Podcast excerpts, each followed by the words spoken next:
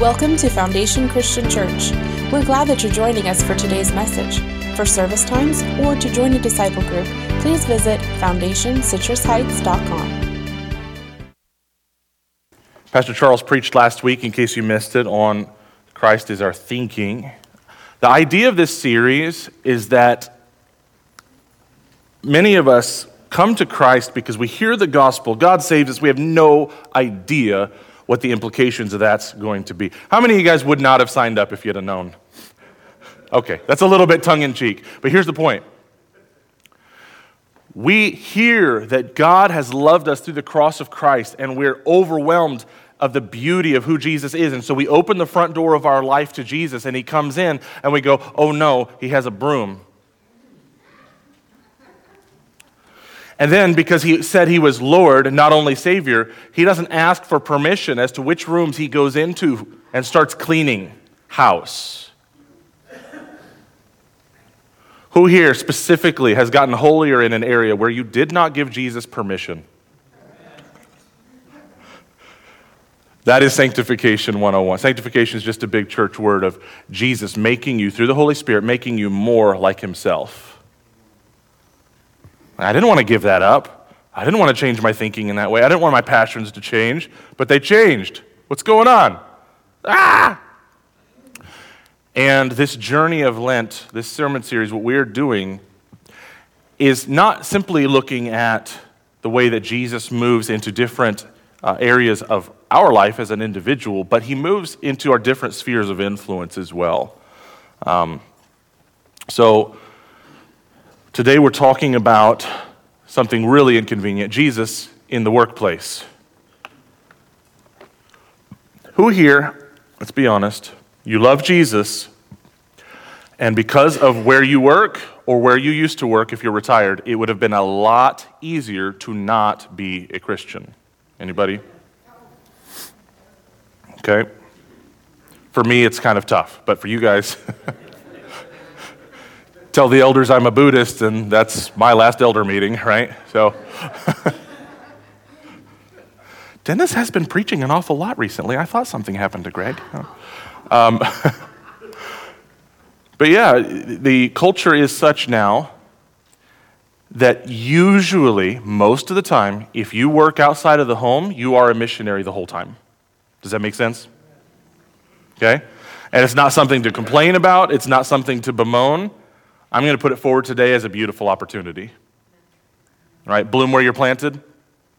We're going to get to Matthew 5 later. A city on a hill cannot be hidden.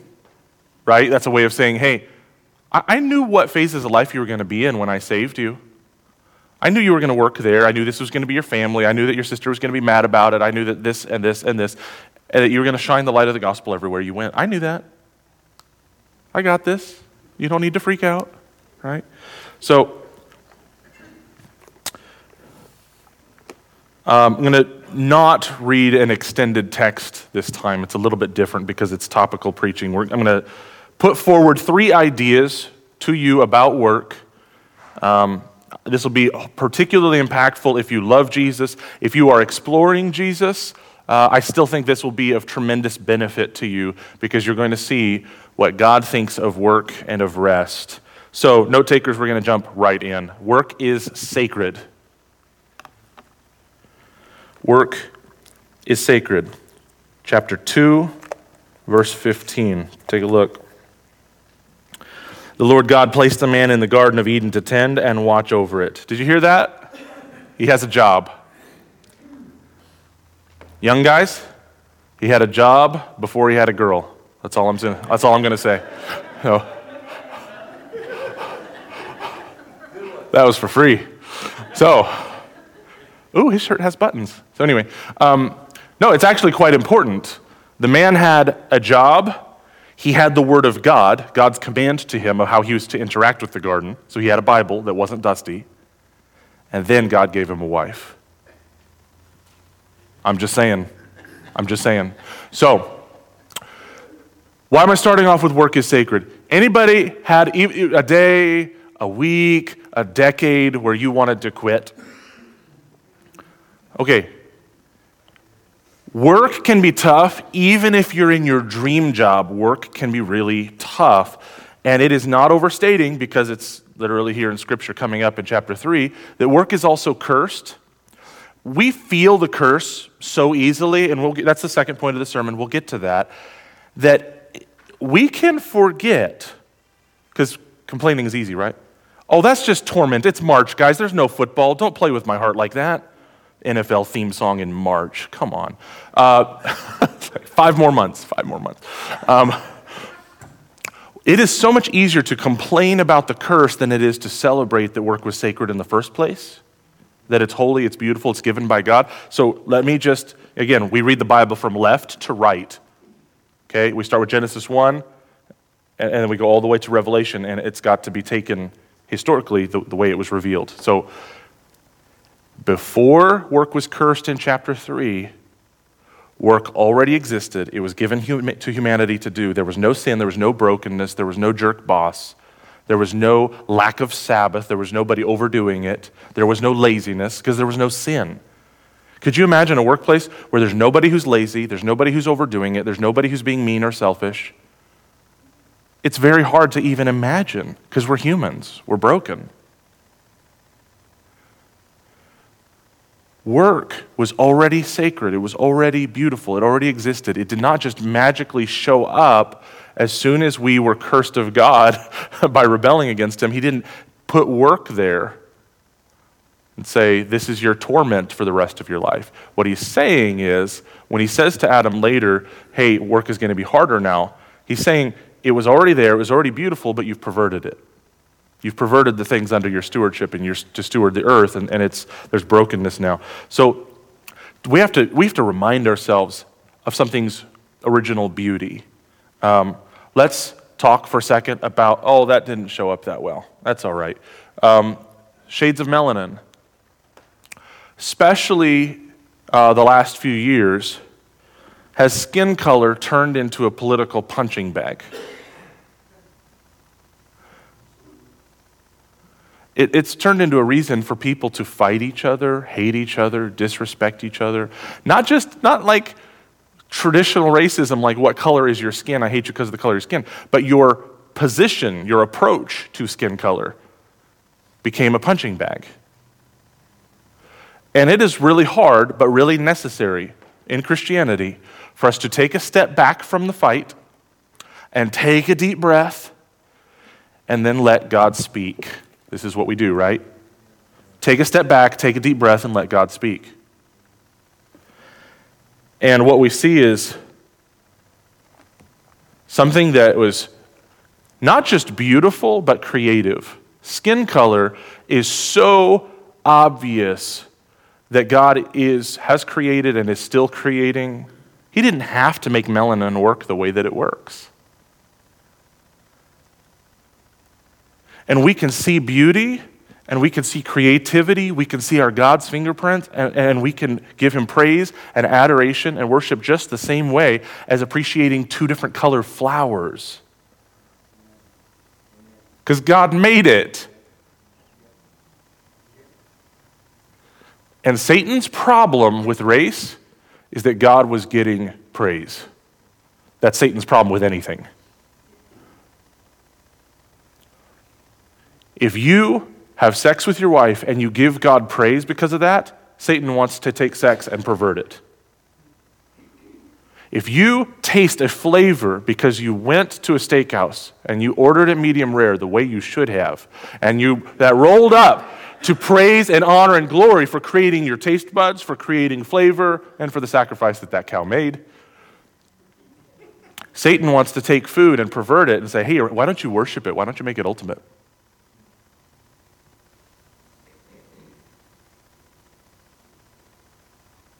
Don't, don't tell me we haven't. Yeah, we, we, we, I mean, there are over 2,000 year old texts. They're talking about their God as their stomachs. Like, this is not new. We've done it. Any good thing in its right context invites the people of God to praise God. And the enemy of God isn't having it. Satan does not want you to go to work, even though it's a cursed place and it's a tough place, embracing it as a holy, sacred trust from your Creator and shining the light of the gospel there. Satan's not interested in any of that happening. He wants you to grumble and complain and meh, meh, meh, and come in with a terrible attitude and leave with a worse attitude, never thanking God for anything.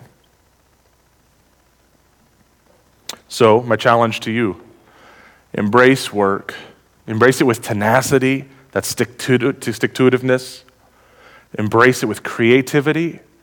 God is a creative God. When He made us and when He gave us work, He actually invited us into a similar behavior as what He did. Hey, go be creative, create art, create businesses, create jobs for other people so they can prosper.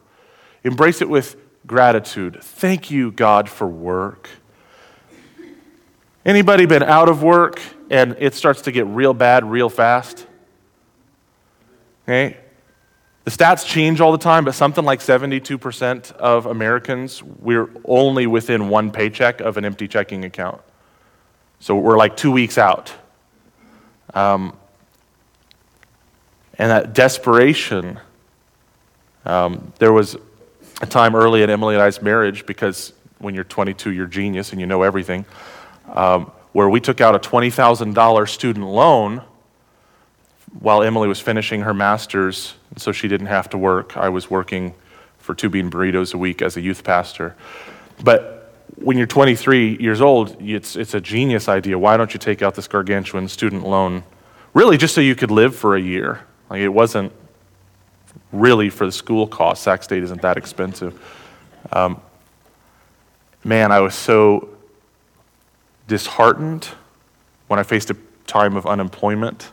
And then, because I was bivocational, I was still in youth ministry, but my other job wasn't there. Man, does it feel getting a job when you've been desperately needing one? It feels like a meal when you've been starving. It feels like water when you've been in a desert. Oh, it's going to be okay. Things are still tight. I'm still two, three weeks away from a paycheck, but at least I have a job now. And other issues like self respect of I'm just sitting at home like a bump on a log all day. Guys, work is cursed. I'm preaching my point ahead of my point, but it's cursed. And it's hard to remember that its original design is beautiful and it is loving of God to give us work, to give us stuff to do. He's inviting us to behave like Him. So, there's that. Second, work is cursed. If you didn't already have it filled in, come on now. Come on. Turn maybe a page, or maybe don't even turn the page. Let's get in the middle of chapter 3. The man and the woman think that they are smarter than God. They think God's holding out on them, and so they eat of the one tree that they were disallowed from eating. They sever their relationship with God, and God shares all these different ways that the creation is broken. Their experience with Him is going to be broken because of sin. Start at verse 17. And to the man he said, Since you listened to your wife and ate from the tree whose fruit I commanded you not to eat, the ground is cursed because of you. All your life will, you will struggle to scratch a living from it. It will grow thorns and thistles for you. Though you will eat of its grains, by the sweat of your brow you will have food to eat until you return to the ground from which you were made. For you were made from dust, and to dust you will return. So the real big one is there at the end saying you are not going to physically live forever anymore. You're going to die now. But most of the actual meat of what he's saying is that he's talking about hey, your relationship to the ground was to cultivate and steward it, and it was going to produce food for you and now you're still going to get food from it, but it's going to be hard work. It's going to be hard. So I'm saying this to you to provide you comfort. When work is hard, do you know you're interacting with something spiritual? Work is hard because it's cursed. Getting enough money so that you don't have too much month at the end of the money you're engaging with something spiritual that flows out of our rebellion against God. Huh. I hope that gives you comfort. Like, oh, this is why I've been swimming upstream. It is, yes, it's hard. Just accept it. Let's all say together it's hard. Okay? It's hard. And that doesn't mean that you're dumb. It doesn't mean you went and got the wrong college degree. It doesn't necessarily even mean you're working at the wrong place or in the wrong career. Th- that could be the case. But the, the reason we say that the grass is greener on the other side of the fence, and then we, what? We change jobs, we change spouses, heaven help us, we change something that we think is going to be better. And guess what? The grass is greener where you water it. I'm preaching to me, guys. You just happen to be in the room. The grass is greener where you water it.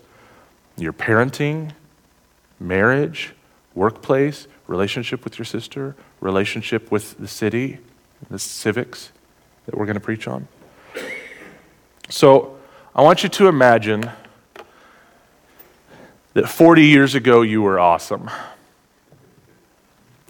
40 years ago, you knew you were going to the NBA, so you were balling it up. What you were actually doing, although you got great exercise, was wearing down your knees. And you're now approaching retirement, and the doctor's saying, Hey, I really recommend both of your knees get replaced. You're going to, you're going to feel 20 years younger. You really will. It's going to be great. But you're going to be laid out for a little while, and you are a highly committed grandparent who wants to go to your granddaughter's track meet and you've got this, this surgery scheduled and it's a month away, but you don't want to miss the track meet and you're in incredible pain. You know what you can do? It's not maybe fun, but you know what you can do? You can assess your pain level and assess your joy level. How much joy will I get by getting to be there? And you can make a calculated decision to struggle to the car anyway and park in the best spot you can and struggle to the bleachers anyway. You and I have the choice every single day to not ignore the pain, but to admit that it's there and measure it against the potential joy and make a choice anyway. That's called life, by the way. That's just every day, right? Don't do somebody dirty and, and, and slough off their pain. Don't go, oh, the Lord will provide, it'll be good. You know, we, we say these things that are true but really trite. Okay? The pain is real, the joy is real, and I can measure them and decide do I want to go anyway? Is the pain more? Should I stay home? I know my granddaughter understands that I'm in a lot of pain. She's going to be fine, but I really, really want to be there. We can measure and we can decide. And part of what in this illustration helps you to see the pain rightly is that you know you've got the surgery scheduled. You're only 30 days away from the surgery. Brothers and sisters, work is not always going to be cursed. Some of, some of us are doing it right now. Some of you already did it. You looked forward to your retirement as your delivery from the curse of work when in reality, in glory, in a new heavens and a new earth, work will no longer be cursed, and we can be creative and we can be productive, and we won't be sinning against each other or our Savior. The Bible calls heaven the ultimate Sabbath, the ultimate spiritual and practical rest. So work is still cursed even if you retired. So, who, who here, you retired and then all of a sudden you didn't have to pick weeds out of your garden, you didn't have to put nitrogen in the soil, and the tomatoes just showed up twice as big as they ever had? Did, was the ground just not cursed because you retired? Yeah, the curse is still there. Or you're retired, but you're praying for your son because your son's in between jobs, right? Or your granddaughter's fresh out of college and she's nervous about getting a, a job in her field, right? There are reasons to see that work is still cursed. Retirement does not solve it. What solves it is God's beautiful and precious promises. It's in Romans where we hear the opposite of Genesis 3. Genesis 3, the ground is cursed. Romans 8, you know the earth is groaning in labor pains, excited about the day it is set free from this curse? If you get big for your britches, and you do because you're human, we all get big for our britches. Think about for a second. Rocks and trees have more faith in their redemption than we often have. Rocks and trees know that Jesus is coming back in a big way and that the suffering is going to stop. So am I dumber than a tree? I guess I guess I am. My encouragement to you in light of this curse, endure hard work without grumbling. I know this is hard, but this is what scripture commands the Christian to endure hard work without grumbling. Something else? Plan your rest. Scripture says that Sabbath wasn't created for God, it was created for humanity. So let me unpack that. God was not tired at the end of day six. You know that, right? Infinite in his power, infinite in his creativity. He can create energy and time and matter with the spoken word at the same time. He was not tired after he made us. Scripture says that he rested to model something for us. He knew that we were going to rebel and that we were going to start a very perverse relationship with work. Oh, it only grows thistles and stuff unless there's great labor. I'll just keep working, said every human ever. Right? It is the most logical thing in the whole world. Oh, if it's really hard and I'm just barely making budget, I'll just keep working. I don't need a weekend. I'll work 15 hour days and wonder years later why my children hate me. I'll just keep working, right? Guys, plan your rest. Purposefully say, This is when I will not pursue income. Anticipate ultimate rest with Jesus. I've already preached that point. Scripture says ultimate rest is being with our Savior and with our Creator, and it's going to be amazing. Thirdly, Work provides opportunities to show that Jesus offers a better life.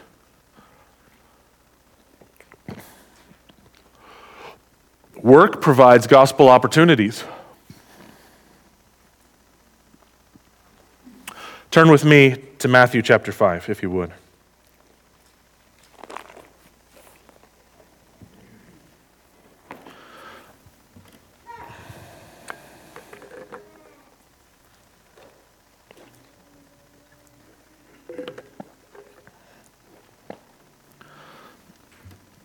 Starting at verse 14, Jesus speaking. This you is plural, and it's talking to his followers. So, Christians, you are the light of the world, like a city on a hilltop that cannot be hidden. No one lights a lamp and then puts it under a basket. No, I'm going to let it shine. Sorry, my Sunday school came out. No one puts it under a basket. Instead, a lamp is placed on a stand where it gives light to everyone in the house. Here, the communal implications of the blessing. It's still true today. You do not walk, you do not need a room. Say it's it's uh, dinner time, and five, six people are going to sit down for a meal, and you flip on the light switch just for yourself so you can see your food. Right? That that doesn't. It's so intuitive that lights are installed in ceilings. That's what we do. We do not install them in the floor where it's right under your chair awkwardly and you still can't see your plate and it, you feel like you're at a club, you know, or something, you know, why is this light shining up at my feet? We install lights up high, inherently communal. You'd have to be the only person in the room to be the only person getting the benefit. And Jesus says that's not how it works. In the same way, verse 16, let your good deeds shine out for all to see so that everyone will do what? Oh man, the glory of God is still the point. I thought I was going to be Christ in the workplace, so I got a raise. No? I mean, that could happen.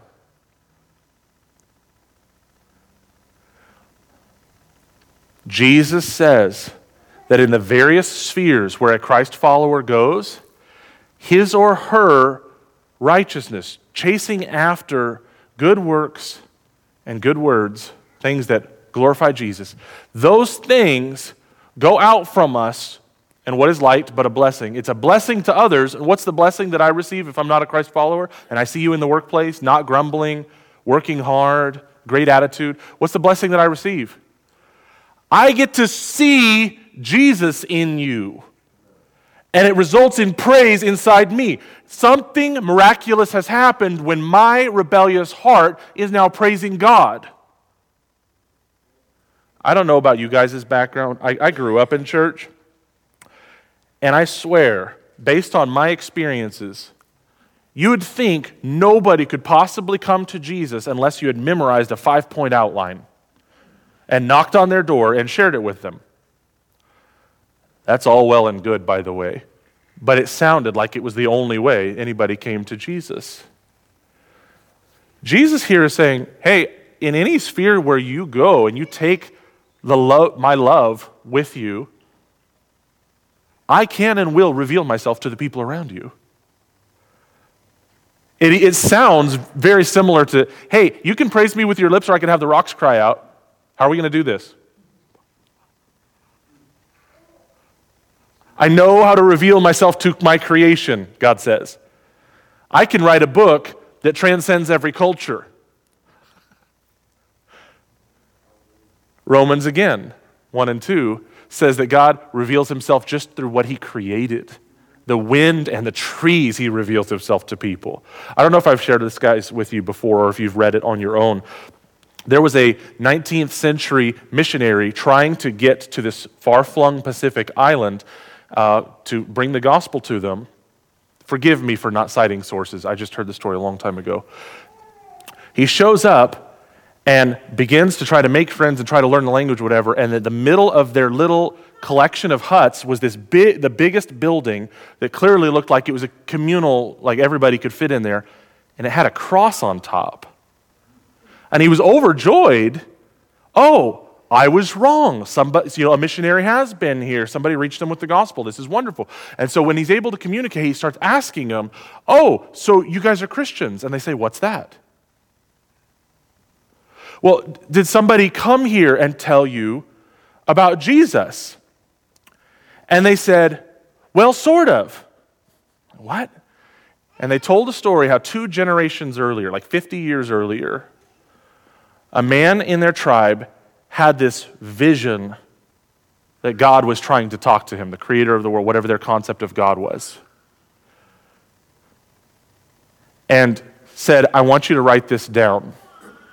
I guess they had a written language, man, I don't know. They said, Yeah, this is the holy text that we have from his vision. You go, What? And the missionary, I guess he had learned how to read or whatever, but the missionary looks at this scroll or book or whatever they had written it down, and it was word for word the book of Romans.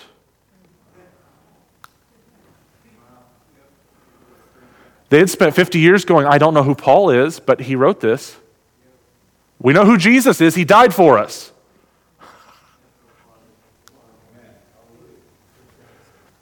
Okay, brothers and sisters, we obey to join God in what he's already doing. He does not need you. There are certain sentences that should never ever be said because there's no context in which it could possibly be right. Okay? Let me, fellas, let me give you an example. Here's something you could never ever say in any context ever. Are you ready? Wow, she was pretty 20 years ago, wasn't she? you can never say that, ever. And you know what Christians should never ever say? God needs. Doesn't matter how you finish the sentence, you're wrong. God does not need me to do anything, He'll send someone else. I will miss out on the joy, I will miss out on the blessing, but if God does not seek and save the lost in my life because of my disobedience, think that one through. My sin is more powerful than His sovereign saving grace. No, it's not. My sin is not stronger than Jesus. So if I am silent, the rocks will cry out. This is critical. Do you think God's up there sweating because I chose sin and rebellion? The gospel's not going to get to my friend? Oh, yes, it will. I'm going to miss out on all of it. I'm going to have friends in heaven. I probably will. I'm going to have friends in heaven with eternity. I'm like, I should have told you about Jesus. I'm sure glad somebody else did. Thank the Lord. I've got three sermons I'm preaching today, I think you've noticed. Okay, so here's, I'm going to briefly unpack these, th- these three beautiful things practical application of Christ shining his light and love through us in the workplace. There are so many things that uh, manifest the, the light and love of Jesus, what people receive, but I just want to talk briefly about three to make it practical for us hope, peace, and joy. Here's what hope sounds like when you love Jesus and you're trying to love him really well in the workplace. Here's what hope sounds like My hope isn't in success or income, it's in Jesus. Are there behaviors and attitudes that can manifest that? I'm not freaking out. I'm plugging it away. Like, my God has this, He's on His throne. My hope isn't in success or income, it's in Jesus. Even when we choose integrity, if a, if a lack of integrity could put more money in our pocket, when somebody chooses an immoral action to put money in their pocket, they're saying, My hope is in money. They're not just saying, like, I'm a bad person. They're saying, I have to do what it takes to get money because that's where I've put my hope. So ethical behavior says, I have a hope that's resting somewhere else. Peace. Here's what it sounds like When the boss is demanding, I have a calm heart in the middle of the storm because I have a strong Christ in the middle of the storm.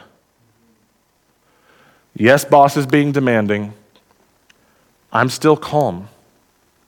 It's okay because I have a Christ who is strong and he's with me in the valley of the shadow of death.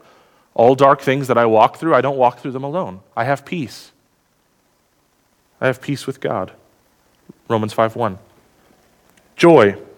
Here's what joy can sound like in the workplace. I can enjoy the labor of work because I am mirroring my loving creator. Even when work is hard, I'm still acting like my creator and I'm doing something he told me to do. I can enjoy the labor of work because I am mirroring my loving Creator. And then, lastly, before we wrap up, I want to say something that is an important connection to the gospel of Jesus Christ. Um, the cross was the greatest work in all of history. And I'm using the word work on purpose. Um, Christians have been struggling for 2,000 years. We struggled in a big way 500 years ago, called the Protestant Reformation, fighting over the question are people saved by grace alone when they come to Jesus, or do they also have to do good works to be saved? The Catholic concern, and this was said expressly out loud to Luther and Calvin and other folks hey, if you say that salvation is only by grace alone, they're not going to obey. They're going to just sin and sin and sin. You can't say this. You have to tell them that they've got to be obedient, otherwise, they're going to sin. The reformers' response was no, they won't.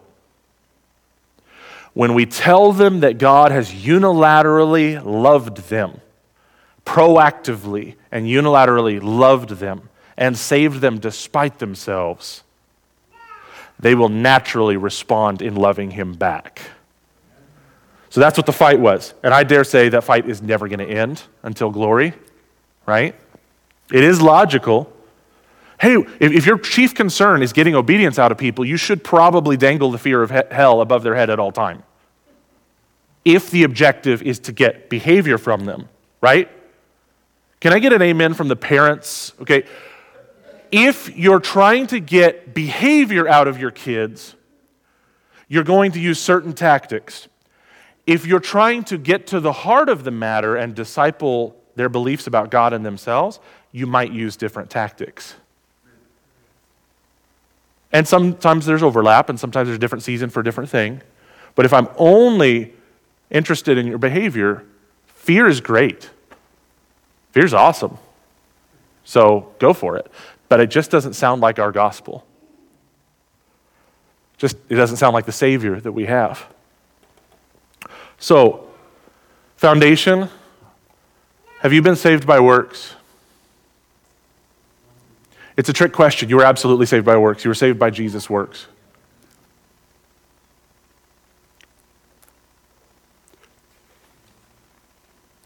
We were all saved by the hardest work ever. Our work is cursed, and our great worker, Savior, became a curse. Because cursed is everyone who's hanged on a tree. And the New Testament says that he went to his cross. Well, there's a lot of reasons why Jesus went to his cross, and the New Testament communicates it a lot of different ways. But one of the ways it's communicated is that you and I will have eternal, lasting rest. We don't have to keep working for salvation. We don't have to work to please or appease God. And we don't have to do the hard work of fighting God either. We can stop fighting Him and, and, and worship Him gladly I was really blessed. Won't say his name, it's his story, it's his business. Got to have coffee with a brother yesterday. And he didn't share a conversion story, he didn't share a reconversion story. He just said, You know, I just stopped fighting God. It was exhausting. It wasn't really working, and I just stopped fighting him. Thank you, God. I'm going to pray for us.